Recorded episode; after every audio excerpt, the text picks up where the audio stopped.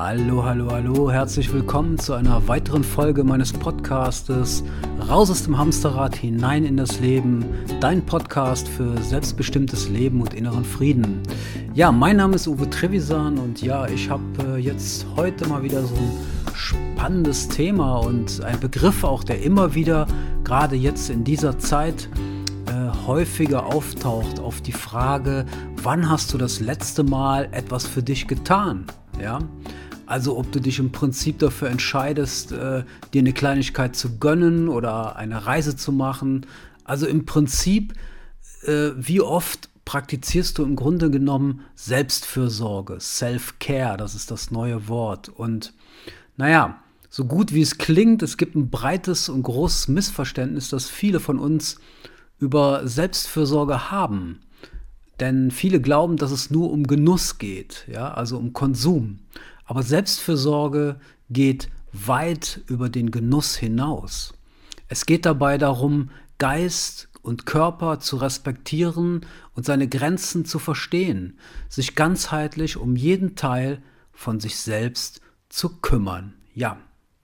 Und du musst natürlich wirklich keine extremen Maßnahmen ergreifen oder irgendetwas Bestimmtes tun, wie meditieren oder eine pflanzliche Ernährung machen, also vegan, um Selbstfürsorge zu praktizieren.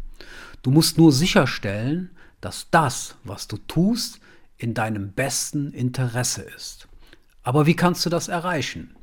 Ja, und da wollte ich mit dir heute drüber sprechen und dir äh, im Folgenden ein paar bewährte Methoden vorstellen, die dir helfen können, eine bessere Version von dir selbst zu werden, in der du mehr Self-Care, Selbstpflege betreibst. Und wenn du diese Methoden, über die wir hier sprechen, regelmäßig oder einplanst oder befolgst, dann bist du auf dem besten Weg, dein bestes Leben zu führen. Ja.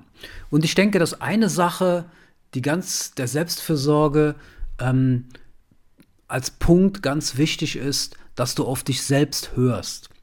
Der Großteil von Selbstfürsorge besteht im Grunde darin, dass du dich selbst äh, kennst. Ja, das bedeutet, dass du die Grenzen deines Körpers kennst und mit deinen Gefühlen äh, und Emotionen und Gedanken im Einklang bist.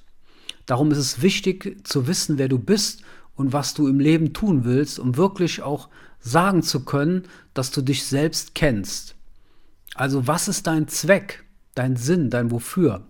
Hast du schon mal über die Frage nachgedacht? Also dein Ziel muss ja nicht dein ganzes Leben lang gleich bleiben. Was du zum Beispiel mit 19 Jahren oder mit 18 für einen Sinn und Zweck gefunden hast, wird wahrscheinlich mit 40, 30 oder 50 ein ganz anderer sein. Und denk auch mal in deiner aktuellen Situation an die verschiedenen Rollen, die du so hast. Zum Beispiel deine Rolle als Berufstätiger, als Ehepartner, als Partner, als Elternteil, als Freund, ja. All diese Dinge sind dabei auch ausschlaggebend. Hast du das Gefühl, dass du deinen Zweck durch eine dieser Rollen erfüllst, zum Beispiel? Ja, daran kann es, davon kann es abhängen. Also alles, was du tun musst, ist im Grunde sicherzustellen, dass das, was du in deinem Leben verfolgst, für dich von Bedeutung ist. Und das bringt Konzentration und Motivation, während du dich bemühst, deine Ziele dann zu erreichen. Wenn du deinen Sinn und Zweck definiert hast, dann ist das wunderbar. Du weißt dann, was dich antreibt und warum. Aber wenn du nicht das Gefühl hast, ein, ein Ziel äh, äh, fest genagelt zu haben, dann ist es gut, zunächst mal nach dem Grund zu fragen. Also den Grund dafür herauszufinden. Zum Beispiel, warum arbeitest du in deinem speziellen Job oder in der Industrie oder in deinem Geschäft? Wenn der Grund da für dich oder die Antwort unklar ist, dann wird deine Motivationsenergie genauso unklar sein. In dem Fall kannst du feststellen, dass du keine Richtung im Leben hast. Wenn du da für dich diese Dinge erfahren willst, dann ist es ganz, ganz wichtig, dass du deinen Sinn und Zweck von dem, was du täglich praktizierst, herausfindest. Zweiter wichtiger Punkt wäre, such nach so einer kontinuierlichen oder bilde dich kontinuierlich weiter. Das ist zwar ähm, jetzt nicht äh, so für viele Leute unter dem Aspekt Selbstfürsorge, aber lebenslanges Lernen ja, ist unglaublich nützlich und es ist ein wichtiger Bestandteil von Selbstfürsorge, ja. Und es ist auch super praktisch, denn lebenslanges Lernen ist heutzutage äußerst praktisch und erfordert nicht mehr so viel Aufwand wie in der Vergangenheit. Schon lange sind die Zeiten vorbei, in denen man sich nur durch den Besuch in der Bibliothek über irgendwas informieren konnte. In der heutigen Zeit des Internets hast du alles, was du dir vorstellen kannst, zur Hand. Du musst nicht physisch zu einer Lerneinrichtung gehen, um zu lernen. Du kannst dir zum Beispiel YouTube-Videos anschauen, um neue Fähigkeiten zu erlernen, an Online-Kursen teilnehmen, an Online-Ausbildungen, um einen Abschluss zu erwerben. Ja, und du kannst äh, durch eine endlose Anzahl von Artikeln, Büchern und Zeitschriften äh, von Informationsseiten scrollen und dir alles Wissen abrufen. Ne? Und im Grunde genommen, wenn du dich selber regelmäßig weiterbildest oder in deine äh, in dein Wissen investierst, ja, dann verbessert sich auch deine psychische Gesundheit. Forschungen haben ergeben, dass ein aktiver und engagierter Geist dafür verantwortlich ist, den altersbedingten Gedächtnisfluss zu verringern und die kognitiven Fähigkeiten insgesamt zu verbessern. Ja? Also, auch dein Selbstvertrauen wird dann in die Höhe schnellen. Du hast auch ein verbessertes Selbstwertgefühl, da es dir dass es dir beibringt, deine Komfortzone zu verlassen. Und wenn du deine Komfortzone verlässt, dann wird das zweifelsohne dein Selbstvertrauen stärken. Du wirst auch besser mit anderen in Kontakt treten können, indem du deine Wissensbank im Gehirn erweiterst. Also Lernen setzt eine Vielzahl neuer Ideen und Perspektiven frei, die du sonst vielleicht gar nicht in Betracht gezogen hättest. Dich mit etwas Neuem zu beschäftigen, mit etwas völlig anderem, das erhöht auch deine Anpassungsfähigkeit. Ob bei der Arbeit oder einfach nur, um sich an die Gesellschaft, deine Kollegen und deine Liebsten anzupassen. Lebenslanges Lernen bereitet dich darauf vor, neue Herausforderungen anzunehmen. Ja, du wirst dadurch natürlich auch ähm, auf dem Arbeitsmarkt äh, ganz neue ähm, Möglichkeiten finden. Ja? Denn wenn du dich weiterbildest, dann wird auch deine Beschäftigungsfähigkeit steigen. Gerade mit der sich ständig verändernden Wirtschaft und den Einflüssen von Technologie, Social Media, Wissenschaft und Spiritualität sind so Stellenbeschreibungen heute sehr bewegliche Ziele. Aufgaben und Rollen ändern sich als Reaktion auf die sich ändernden Geschäftsanforderungen so schnell mittlerweile, dass es zu einer äh, Kraftaufgabe wird, eine Stellenbeschreibungsdatenbank auf dem neuesten Stand zu halten. In den letzten Jahren war Stabilität so ein Merkmal der Arbeitswelt. Verfahren, Informationen, Arbeitsplätze und auch Organisationen wurden etabliert und sorgten für Kontinuität. Die Ausbildung wurde früher in den ersten 14 bis zum 22. Lebensjahr abgeschlossen, gefolgt von einer langen Karriere äh, die gelegentlich nochmal von einer kurzen Berufsausbildung unterbrochen wurde. Ja? Und es war auch so, äh, wenn du noch weiter zurückschaust, da waren unsere äh, Großeltern oder unsere Väter, also meine noch zum Beispiel, aus dem Zeitalter, die waren 30, 40 Jahre in einem Unternehmen. Und heute ist es völlig anders. Heute jedoch verschwinden Arbeitsplätze, Unternehmen und Technologien und werden gleichzeitig wieder neu geschaffen. Ja, also, um auf dem Human Kapitalmarkt auf dem neuesten Stand zu bleiben und dir selbst einen Wettbewerbsvorteil zu behalten, ist ein Einzelner im Prinzip von jetzt an ständig gefordert, dazu zu lehren. Also Menschen kehren im Moment in jedem Alter zur Schule zurück, um ihre Fähigkeit und ihr Wissen für ihre aktuelle Position zu erweitern. Einige bereiten sich auf neue Jobs oder berufliche Veränderungen vor und bringen neue Möglichkeiten und, und Technologien voran. Also wir können sicher sein, dass wir unser ganzes Leben lang herausgefordert werden, immer wieder neue Aufgaben und Informationen zu lernen. Das heißt, erfolgreiche Menschen und Karrieren gehören flexiblen, neugierigen Lernenden, die auf Chancen vorbereitet sind, weil sie sich selbst kennen und wissen, wo sie ihren besten Beitrag leisten. Ja? So ist das. Im Grunde ist Wissen Wahl. Lebenslanges Lernen erhöht auch das soziale Bewusstsein und die Perspektive. Also, um andere wirklich zu verstehen und einzufühlen, das soziale Bewusstsein zu stärken und starke zwischenmenschliche Beziehungen zu fördern, ist es ganz, ganz wichtig, neue Perspektiven zu suchen. Verbesserung von Fähigkeiten, die sich positiv auf die emotionale Intelligenz auswirken, kann sowohl persönlich als auch bei der Arbeit zu noch mehr Glück und Erfolg führen. Und das ist alles Teil der Selbstfürsorge. Du wirst es kaum glauben, aber so ist es, ja. Also im Grunde genommen, die Investition in sich selbst ist die wertvollste, ja. Und vielleicht noch mal der letzte Ratschlag, den ich dir noch mal hier einfügen möchte zu deinem Selbstpflegeprogramm, ist deine Gewohnheiten, dass du die verbesserst.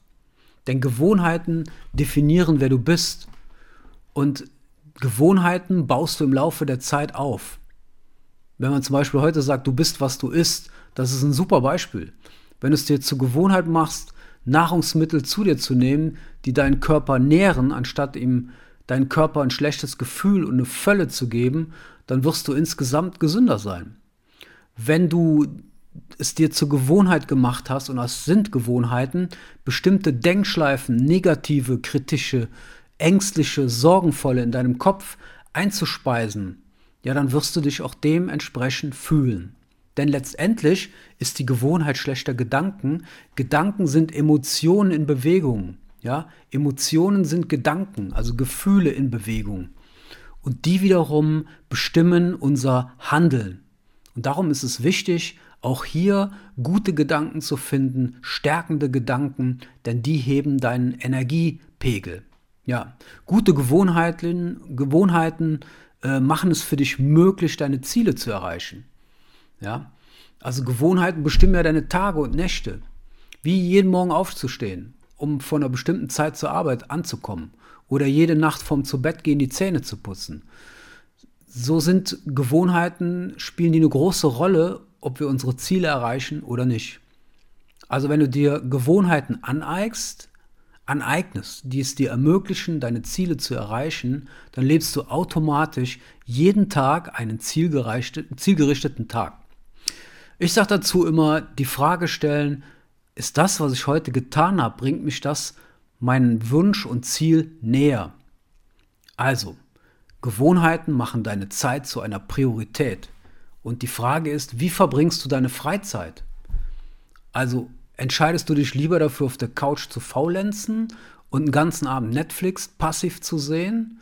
Oder unternimmst du lieber Aktivitäten, die deinen Lebensinhalt unterstützen? Es ist aber nichts dagegen einzuwenden, wenn man sich mal oder wenn du dich mal hinlegst und dir eine Serie anschaust. Mache ich auch gerne mal. Aber es ist natürlich viel Zeit während des Tages, was wir verschwenden können.